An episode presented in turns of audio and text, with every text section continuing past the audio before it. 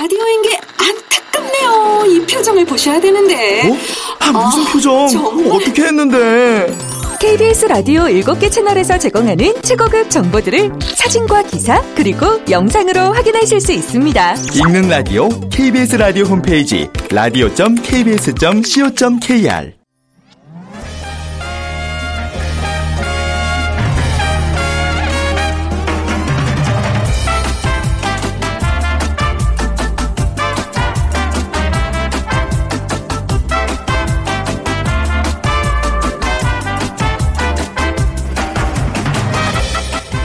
안녕하세요. 빅데이터로 보는 세상 아나운서 최현정입니다. 어떤 일을 할 때 느낌이 좋아로 시작하던 때가 분명히 있었습니다. 물론 어, 성공하는 경우도 있지만 그 속을 자세히 들여다보면요. 개인의 느낌과 어젯밤 꾼 꿈의 성공 확률은 그다지 높지는 않을 겁니다. 이제는 디지털 역술과 빅데이터의 시대 어, 기업에서도요, 경영자의 직관만을 의존하는 시대는 이미 넘어섰습니다. 기업의 경영과 인재 관리에 있어서도 빅데이터의 놀라운 위력은 이미 곳곳에서 찾아볼 수 있습니다. 또 기업의 미래를 좌우하기도 하죠.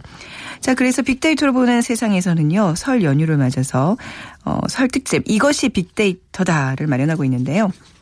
저희가 지난 1월 1일에 첫 방송을 시작해서 이제 13개월이 조금 넘었는데요. 바로 이 시점을 어, 이 시점에서 좀 1년을 돌아보고 또 그동안 배워온 빅데이터에 대해서 복습을 하는 시간 마련해 보고 있습니다. 생활 속 빅데이터 또 사회 속 빅데이터에 이어서 오늘 마지막 시간 기업 속 빅데이터 살펴보도록 하겠습니다. 오늘 함께 얘기 나눠 주실 두 분입니다. 다음 소프트 최재원 이사 빅커뮤니케이션 전문기 팀장입니다. 안녕하세요. 네, 안녕하세요. 네, 어, 네. 새해부터 우리 전민기 팀장의 이름을 말씀드리는데, 아유, 죄송해요. 네, 괜찮습니다. 전민기 팀장과 함께 하겠습니다. 설 명절 어떻게 보내셨어요? 어유, 저 5일이 길지 않아요. 아, 정말. 너무 길지 않아요? 아, 저는 뭐 아, 영화 보고 하니까 고향도 지나갔어요? 예, 멀리 가지도 않았는데 금방 어, 가더라고요. 그 그만큼 잘 보냈다는 얘기잖아요. 그렇죠? 어, 그런가 봐요. 네. 그렇죠. 예, 저는 이 어떤 굉장히 지루하고 힘들고 해서 아, 혹시 일을 하셨나 봐요? 별 일은 안 했어요. 그래요? 그렇게 예, 예. 그렇더라고요. 혹시 어땠어요, 전민기 팀? 저는 좀 눈칫밥 먹느라고 그 명절 때 고향 가는데 전날 굳이 아내가 컴퓨터에다 기사를 찾아놨는데 네. 명절 이후 이혼율 높아 이런 거 계속 진짜로 읽고 있는 거예요. 그래가지고 아 잘하라는 어, 뜻이구나 어. 해가지고 응원의 경고를. 네, 가서 네. 부, 모님 사이와 껴가지고 네. 네, 양쪽을 조율하느라 좀 힘들었습니다. 아유, 그게 그렇게 해야지 또 1년이 편하잖아요. 그러게요. 1년까지도 안 가요. 추석 때까지 그죠? 네, 잘하셨습니다. 자, 오늘 이것이 빅데이터다. 기업 속 빅데이터 이제 알아볼 텐데요. 빅데이터에 관한 뭐 관심들 여러 분야에서 있습니다만 제가 주변에서 이제 이 프로그램 듣는다는 분들 이렇게 왜 기업을 운영하고 계시는 CEO 분들이 굉장히 또 많으시더라고요. 네, 예, 맞아요. 큰 정보를 얻기 위해서 귀를 기울여 주시고 계시는데 그렇듯 뭐 이제 기업들이 빅데이터 활용을 좀 많이 하고 있는 추세죠. 어, 네. 제가 기억하기에 2007년도, 8년도로 기억하는데 그 일반 대기업들은 이 빅데이터라는 표현을 그 당시에 쓰지 않았지만 네. 뭐 데이터 분석이다라는 업무를 어 갖고 이제 제조 기업 중심으로 해서 이 자사 제품이 이제 출시된 후에 소비자의 그 반응을 본다거나 이런 그 활용들을 많이 하시고 계셨고요. 네. 그리고 또이 최근에 그 금융기관들 특히 은행 같은 경우는 이 빅데이터를 활용하는 사례들이 이 대출 기업의 그 부실에 대한 음, 그 네. 징후 포착을 위한 데이터 수집하는 업무들 또 하고 있고요. 네. 그 카드사 같은 경우는 또 고객들이 선호하는 그런 소비 패턴을 파악하고 또 신규 카드 상품 개발하고 네. 또 가맹점 확대에 활용하고 있는데 네.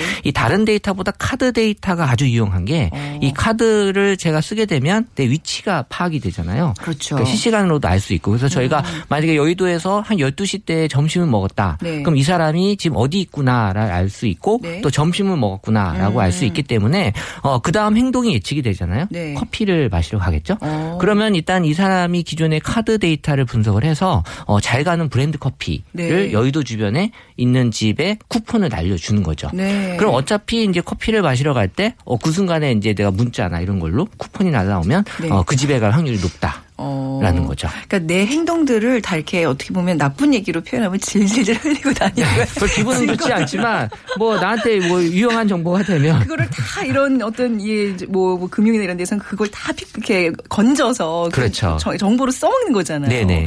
그리고 또 왜 이제 인용 금융기관에서는 신용 등급 같은 경우에도 기존의 기준에서 이렇게 할 수 없었던 활용할 수 없었던 그 자료들을 다 이용, 인용해서 그 약간 번호의 신용 등급을 요즘 또 만들고 있잖아요. 그렇죠? 어, 맞아요. 네. 그래서 요새는 이제 그 대출할 때도 네. 꼭 기존에 갔던 그런 거보다도 어, 이 사람이 그 SNS에 올린 글들도 그렇다- 보는 데가 있어요. 그렇다면서요. 네. 아 무서워졌어요. 네.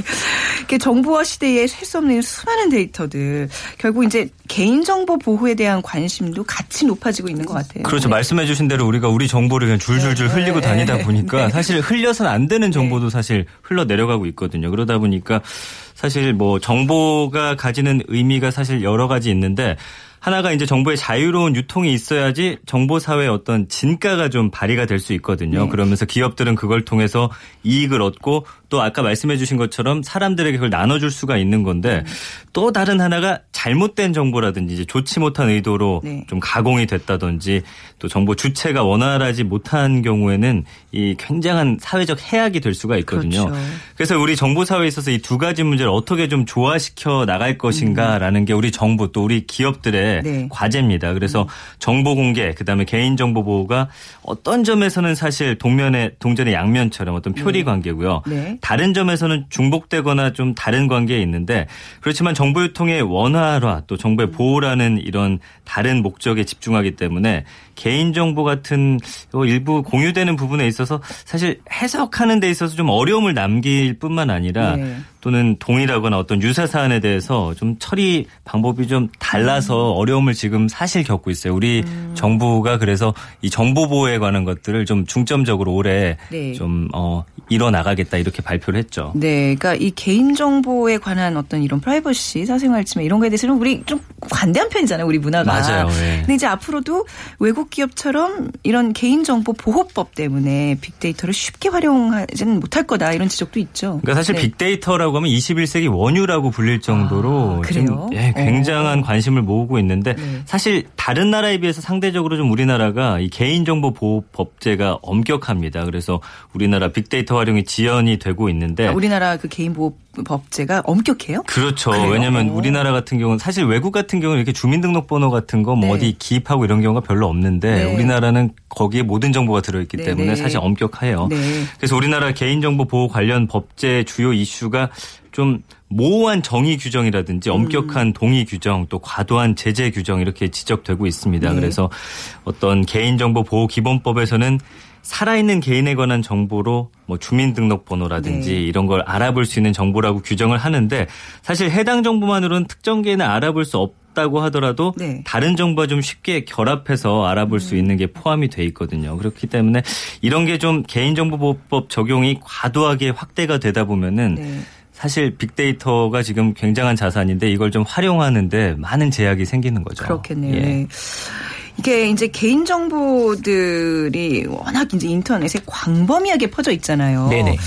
사생활을 보장받는다. 이건 좀 이제는 굉장히 어려운 문제가 돼가고 있는 것 같아요. 그러니까 어떻게 보면은 이제 본인이 뭐 고- 어, 공개한다고 올린 글이기 때문에 어쩔 수 없는 그렇죠. 거 아니냐라고 네네. 할 수도 있지만 이 사실 표현 표현의 자유, 이 알 권리가 있다면 또 어느 순간 이제 잊혀질 권리도 있거든요. 그럼요. 그러니까 내가 이제 그때는 그랬는데 지금은 네. 이제 숨기고 싶다라고 했을 때 그거에 대한 권리를 인정해 줘야 된다. 이렇게 가능해요, 네. 어, 근데 이제 지금 이제 그런 것들도 이제 제도화 하겠다는 거예요. 그래서 네네. 세상이 정말 디지털화되면서 이 모든 것이 다 기록이 되고 있기 때문에 생기는 네. 현상인데 사실 우리가 우리 그 휴대폰 메신저 같은 경우도 말이라고 생각하고 쓰지만 음. 네. 사실은 그게 다 그리고 기록이거든요. 맞아요. 네. 우리는 말로 쓰지만 다 이제 기록이 남는 거고 음. 그 잊혀질 권리라고 하는 게 이 개인의 정보가 적법한 목적을 위해서 사용되지 않거나 네. 필요치 아니할 때 해당 정보를 지울 수 있는 그 개인의 권리를 의미를 하는 거고 네. 그 필요성에 대해서 이제 많이 요구가 지금 되고 있고요. 그래서 다만 그 알 권리 그리고 표현의 자유라는 벽하고 항상 이게 맞닥뜨릴 수밖에 없는데 음, 네. 아까도 우리가 왜 이렇게 개인 정보가 어, 엄격하게 돼 있냐라고 해- 보게 되면 우리는 이렇게 유럽식을 따라요. 개인 정보에 대해서는. 아, 이게 또 유럽식이니 까 유럽식이냐, 유럽식이 미국식이냐, 있고 이런 미국식이 거. 있는데 그렇군요. 네, 네. 미국식은 이제? 네. 알 권리를 중요하기 때문에 네. 그런 거에 대해서 약간 소극적인데 아. 유럽식은 이제 개인의 프라이버시 되게 중요시하는 그래요? 그런 제도로 네. 만들어진 법들이기 때문에 그러니까 네. 우리가 법을 약간 유럽식의 법을 이쪽으로 따르기 때문에 음. 이 개인정보보호법도 거기에 관련돼서 상당히 엄격하게 적용이 되고 있는 거고 네. 사실 이런 것들이 항상 앞으로 이제 이 잣대가 어디에 맞춰져 있어야 되느냐가 되게 민감한 문제로 나오고 있, 있는 거예요. 그렇군요. 기업들이 빅데이터의 중요성 뭐 다 동의는 하는데 현실적인 문제에 부딪히는 사례들이 있다면서요. 그렇죠. 주세요. 이제 네. 뭐한 카드사에서 네. 지난해 이제 특정 개인에 대한 타깃 마케팅을 하기 위해서 자사 이용 고객 그다음에 금융거래 정보를 빅데이터 기술로 분석하는 시스템을 고안을 했는데 그러니까 불특정 다수를 대상으로 하는 이 현재 마케팅 효과가 좀 미미해서 네. 효과를 좀 획기적으로 끌어올릴 수 있는 방안을 고민하다가 빅데이터 기반 타깃 마케팅을 음. 고안을 한 겁니다. 근데 금융감독원 감독 규정이 좀 문제가 됐어요. 그래서 네. 이 감독 규정을 보면은 빅데이터 기반 타깃 마케팅을 하려면 개별 고객의 서면 동의가 필요하다라고 돼 있거든요. 그래서 새 마케팅을 하려면 이제 매번 서면 동의를 받아야 하는데 네. 사실 기업 입장에서 이게 굉장히 번거로운 일이 아닐 수 없거든요. 네.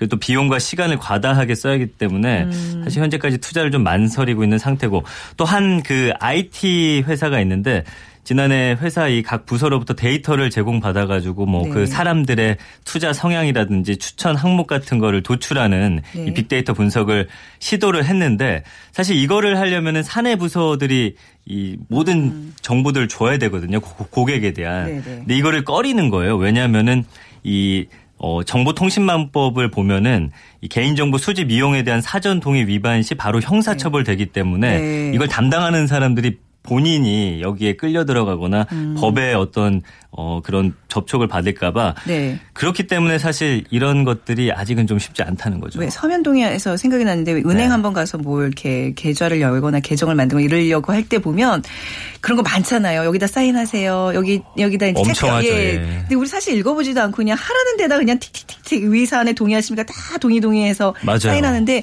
그런 건 되게 조심해야 된다면서요. 위험하죠. 네, 사실 네. 그거 그냥 사실 동의하시면 안 돼요. 그래서 그렇죠. 요즘에는 어. 개인 정보가 워낙 또이 유용될 수 있기 때문에 네. 사실은 읽어봐야 되는데 귀찮기 때문에 그거 한번 경험해 보신 분들은 다 알겠지만 근데 무슨 말인지 하나도. 모르겠어요. 읽어도 모르죠. 그러니까 저도 이제 대졸자임에도 불구하고 이게 이 무슨 얘기지 하면 그냥 거기서 아 그냥 이런 얘기예요. 그냥 하시면 돼요라고 이렇게 왜 종용하잖아요. 빨리 하라고. 맞습니다. 근데 하물며 어르신들 같은 경우 이게 얼- 어느 정도 이해를 하시고 사인을 하게 될지 좀 이런 식으로 이제 정보가 이렇게 빠져나갈 수 있다는 우려가 이제 있는 건데 맞습니다. 이런 개인정보 보호법 어떤 방향으로 좀 나가야 될까요? 요즘 그 관심을 끄는 개인정보에 대한 업무가 사실 봉- 방송통신위원회 주요 업무 중에 하나인데 그동안 이 정부가 끊이지 않는 개인정보 대량 유출 사고에 대응해서 네. 어떻게 보면은 그걸 보호하는 데 좀 주력해 왔거든요. 음. 근데 이런 규제 중심의 정책이 개인정보 활용 시장을 좀 움츠러들게 해서 산업 경쟁력을 떨어뜨리는 그런 네. 요인이 될 수가 있습니다. 그래서 개인정보를 철저히 보호하면서도 좀 적절한 활용을 도모하는 방안을 좀 모색해야 하는 그런 시점인 것 같고요. 음. 네.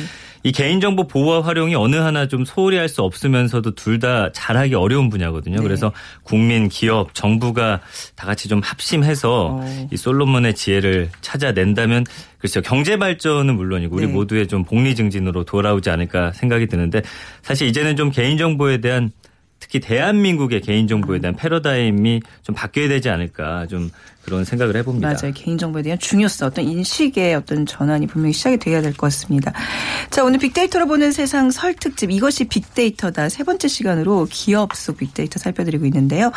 자, 다음 소프트 최재원 이사 빅커뮤니케이션 전민기 팀장과 함께 살펴보고 있습니다.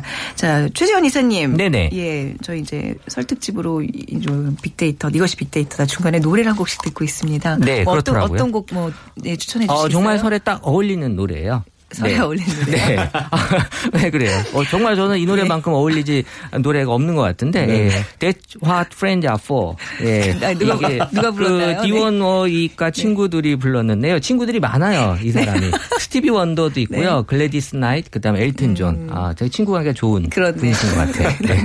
노래 듣겠습니다. 네, 디언 워윅과 친구들의 That's what friends are for 들으셨습니다. 이게 왜 설날에 이 노래를 우리가 들어야 되는 거죠? 아, 가사를 아, 들으면서? 아, 예. 어, 이게 친구잖아요. 이 설날 친구들 만나고 해야 되니까 아, 네. 네. 이 친구를 위한 뭐 이런 노래 해야죠. 음, 네, 그렇죠. 아 근데 오랜만에 이런 왜 떼창이라 그러잖아요. 네. 네, 그 네. 좋은 의미의 또 따라 부르셨으면서 네, 또, 예, 좋네요. 아? 좋아서 예, 그래요. 예. 자, 오늘 이것이 빅데이터다. 기업 속 빅데이터 얘기 나눠보고 있습니다. 최전 이사님, 정부에서. 추진하고 있는 빅데이터는 어떤 것들이 있을까요? 사실 국내는 이 기업보다 정부가 그 네. 빅데이터 관련된 추진 사업도 되게 많이 하고 있습니다. 네네. 우리나라 같은 경우는. 그래서 이제 대표적으로 이 국민 불편 사항과 관련된 민원을 빅데이터로 분석을 하는 어 이게 이루어지고 있는데 이 민원이 확산되는 것을 막기 위해서 이 경보도 발령을 해요. 어. 그래서 이 현재 국민 신문고를 통해 접수되는 민원이 약 한 170만 건 이상 정도 되는데 네. 사실 이 민원들 자세히 보면 비슷한 민원들 되게 많거든요. 음.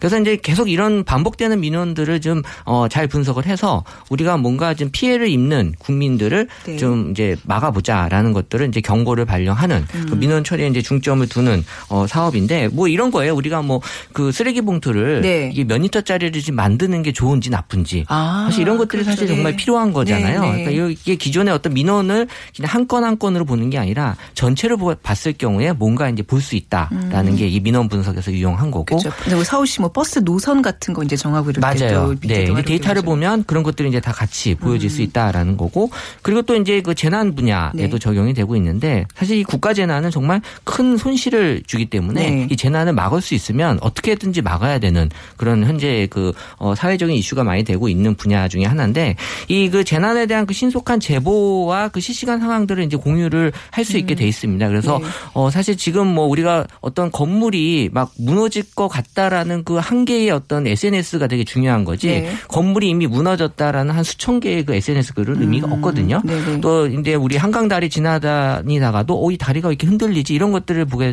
봤을 경우에 맞습니다. 사실 이런 것들 이제 글을 올려주시면 이 재난센터에서 이런 것들 다 감지하고 있거든요. 네. 그래서 이런 것들을 이제 좀 미연에 방지할 수 있는 그런 것들은 이제 재난 분야에도 지금 적용이 되고 있는 거죠. 그러니까 이민주 메르스 사태를 이제 겪었기 때문에 이제 이런 어떤 전염 질환에 대해서 빅데이터 분석으로 이걸 또 예방하고 대처하고 이런 거에 관심들이 많거든요. 이게 저번에 메르스 때 빅데이터가 잘 활용됐다고 보세요. 어, 뭐, 사실 그때도 이 국민건강 알람 서비스는 어, 계속 서비스가 제고, 네. 제공되고 있었는데 네. 음. 이게 이제 시범 서비스다 보니까 이게 그 다섯 개 전염 질환에 대해서만 지금 어, 확인이 되고 있어요. 그래서 네. 감기, 눈병, 천식, 피부염, 장염에 어. 대해서만 현재는 그 다섯 개 질환에 대해서만 어, 국민건강 알람 서비스가 제공이 되는 건데 그렇군요. 네. 어, 이게 기존에 우리가 그 SNS에서 올라오는 그 글들만 보는 게 아니라 네. 이 국민건강관리공단에는 실제 우리가 그 의료 기록 데이터가 같이 있거든요. 네. 그래서 정말 이 병으로 어떤 치료를 어느 지역에서 누가 받았는지 그리고 또 이 기상 데이터 그리고 음. 뭐 이런 것들이 미세먼지 이런 것들 다 데이터를 결합을 해서 말 그대로 이제 데이터 간의 결합을 통해서 어, 앞으로 이런 질환이 계속 이 지역에 위험하다라는 것들을 그렇죠. 지역별로 관심, 주의, 네. 경고, 위험 이 네 단계로 이제 보여주고 있어서 어 사실 이 빅데이터 중에서도 이 보건 의료 분야가 가장 네. 활용이 높은 음. 분야거든요. 네. 어, 왜냐하면 우리가 그 일생을 살면서 어한 그 죽기 한 1년 전에 쓰는 의료 비용이 네. 전체 비용이 한 90% 가까이 된다고 합니다. 내가. 네. 그러니까 그만큼 어 사전 미, 미리 이 제가 몸에 대해서 인지를 하고 있다면 음. 네. 어 거기에 대한 비용 지출이 많이 줄어들 텐데 네. 이런 것들은 이제 사전에 좀 알 수 있는 그런 음. 보건 의료 분야에서의 그 어떤 빅데이터 활용이 많이 되고 있고 네. 또 우리 주변에 어저 인간 언제 죽지 이런 얘기 많이 하잖아요. 예. 아이고, 네. 좀 과격한 표현이지만 네. 예, 네. 그건 이제 알 수 있어요. 어, 이제, 예, 이제 돈만 주면, 어, 네. 뭐, 특정한 사고로 죽는 게 아니라면 네. 저 인간이 언제 죽는, 아, 저분이 언제 죽는지 이제는 알수 있는 이제 그런 어. 빅데이터 분석이 이루어지고 있는 거죠. 네. 그러니까 이제 왜 예전에 그 만화 영화 빅히로 보면 나의 건강을 이렇게 얘가 따따따딱 다 이렇게 입력을 받아서 언제 뭐가 필요한지 다 알려주잖아요. 맞아요. 그런 네. 정보들이 수집되면 내 수명 수명까지도 충분히 예측이. 가능하다. 남의 수명까지도 예측이 가능하다. 그럼요. 네. 자, 이게 보건의료 분야에서의 빅데이터 활약, 활용되는 그런 사례 봤는데, 이제 이런 서비스들 결국 이제 공공 데이터가 좀 개방이 돼야 이게 뭐 기업에서도 이제 활용을 할 수 있고 그런 거 아니겠습니까? 그죠? 맞습니다. 네. 지금 뭐 정부 3.0이라는 네. 이 이름을 내걸고 있거든요. 네. 신뢰받는 정부, 국민 행복 국가 뭐 이런 비전을 갖고서 이거 실현하기 위해서 어떤 공공 정보를 적극적으로 개방하고 또 공유하겠다 이런 게 지금 우리 정부의 운영 방침인데 그래서 공공 데이터 개방 건수를 봤더니 2년 만에 한 3배 이상 늘어나서 15,900여 건에 이르고 있고요. 국민의 데이터 이용량이 56배, 그다음에 민간 서비스가 한 17배 정도 증가를 했는데 네. 사실 어떤 정보라는 게 어떤 사람에게는 유용하지만 또 그걸 써먹지 못하면 그냥 쓰레기나 마찬가지거든요. 맞습니다. 근데 네. 이거를 잘 활용하시면 기업들에서 굉장히 성공 사례들이 있어요. 음. 예를 들면 뭐 굿닥 같은 그 병원 약국 앱이라든지 네. 그다음에 길찾기 앱, 국민 지금 내비게이션이라고 불리는데 네. 이런 것들이 사실은 공공 서비스 데이터를 잘 활용한 예거든요. 네. 그러니까 어, 앞으로 이렇게 공공 데이터는 더 개방될 예정이니까 음. 기업들은 뭐 본인들이 돈 들여서 데이터 수집하는 것도 좋지만 네. 이런 그냥 모두에게 네. 열려 있는 데이터들 활용하는 것도 좋지 않을까 생각이 듭니다. 음, 공공재로서의 네. 어떤 빅데이터의 활용 좀 이렇게 기업에서 관심을 둬야 되겠습니다. 근데 공공 데이터 개방에도 분명히 문제점도 있을 것 같아요. 그렇죠. 아까 말씀드린 대로 사실 워낙 지금 초기이기 때문에 네. 공공 데이터를 개방하라고 했더니 그냥 너도 나도 그냥 이런저런 정보들을 다 쭉 내보냈어요. 그러다 어, 보니까 네. 양은 많은데 좀 쓸만한 데이터가 없다라는 맞아요. 게 현장의 네. 반응이거든요. 그래서 양보다는 좀 질적으로 어, 앞으로 좀 국가에서 그걸 높여가는 노력이 음. 필요하지 않을까라는 생각입니다. 그래서 정부가 뭐 기본 데이터를 지속적으로 공개하고 또 민간이 필요로 할 그걸 데이터를 개발을 해야 되는데 이 민간 특히 기업은 이 공개 데이터를 기초로 서비스로 이걸 구현해서 시장과 일자리를 좀 창출하는 역할을 또 해줘야 되고요. 네. 그 말씀드린 대로 이제 양이 아니라 그 질을 높여서 음. 국민이 어떤 데이터를 원하는지 좀 파악하는 게 급선무일 것 같고요. 이 점에서 정부가 어떤 개방 대상을 선정할 때부터 국민 참여를 강화하기로 한 건좀 바람직한 일이 아닌가라는 음. 네. 생각이고 산업 활성화 차원에서도 이제는 앞으로 기업 참여도 좀 더 늘려가야 되지 않을까라는 네. 좀 바람을 가져봅니다. 네, 작년 초였나요? 이 빅데이터 활용에 관한 어떤 로드맵 같은 거에 정부 차원에서 발표 많이 하고 그랬는데 최근에 좀또 잠잠하네요.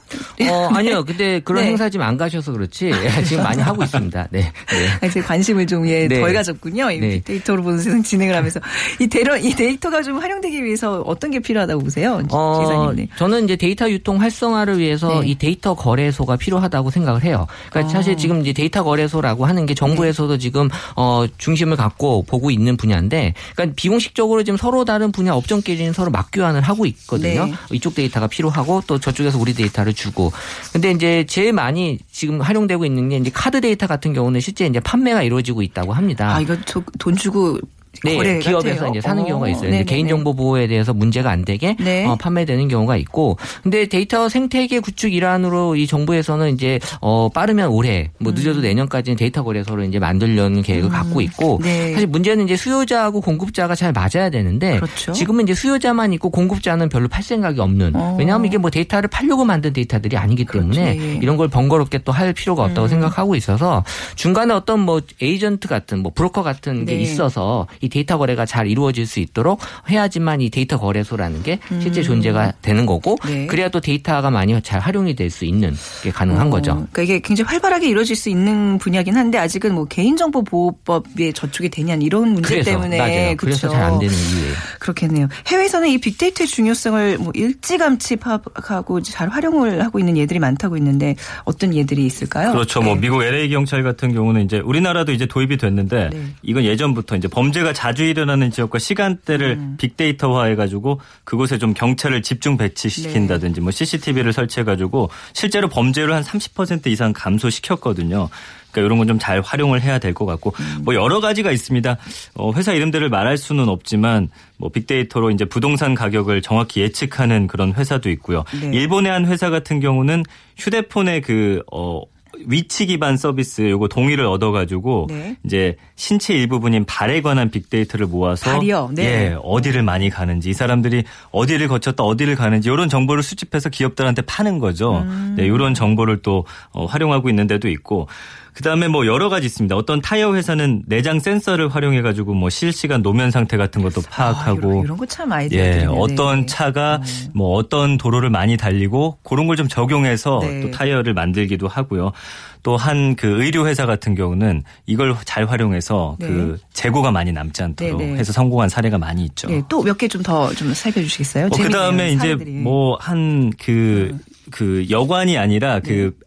집들을 연결해주는 그 사이트가 굉장히 인기였는데 제 이름을 말씀드릴 수가 네. 없어가지고 그래서 이 사람들이 가장 잘 활용한 게 어떤 사진입니다. 뭐 빅데이터를 분석하다 보니까 많은 사람들이 뭐 가격이나 정보보다는 눈에 보이는 사진에 의존한다는 네. 걸 알게 됐어요. 그래가지고 이 방 같은 거를 아주 어 유명한 사진 작가를 활용해가지고 찍어서 올려서 굉장히 네. 대박이 터진 회사도 있죠. 이런 성공 사례들의 어떤 공통점이랄까요? 뭐라고 생각하세요? 그러니까 사실 빅데이터라는 게 다들 거창하게 생각하시는데 네. 작은 데서부터 활용해서 효과를 봐가지고 이제 활용 범위를 넓혀간다는 거거든요. 네. 그래서 사실 큰 성공보다는 작은 그 성과 창출에 초점을 맞추는 게 음. 네. 효과적이겠다 이렇게 말씀드릴 수가 있겠네요.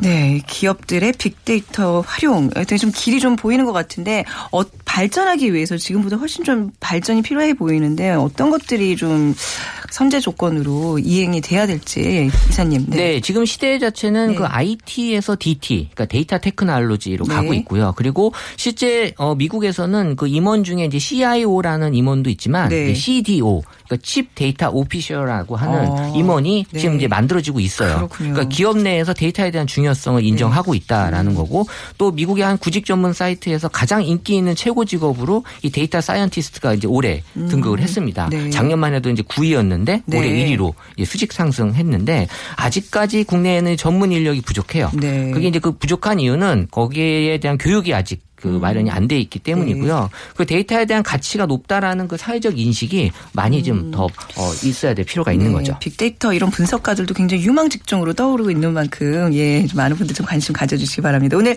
빅데이터도 기업에서의 활용 사례들 좀 살펴봤습니다. 다음 소프트의 최재원 이사, 빅커뮤니케이션 전민기 팀장 두 분과 함께했습니다. 고맙습니다. 네, 감사합니다. 감사합니다. 네, 자 남은 설날 연휴 편안하게 보내시고요. 설 특집 이것이 빅데이터 마무리하겠습니다. 내일 오전 11시 10분에 찾아뵙겠습니다. 아나운서 최원정이었습니다. 고맙습니다.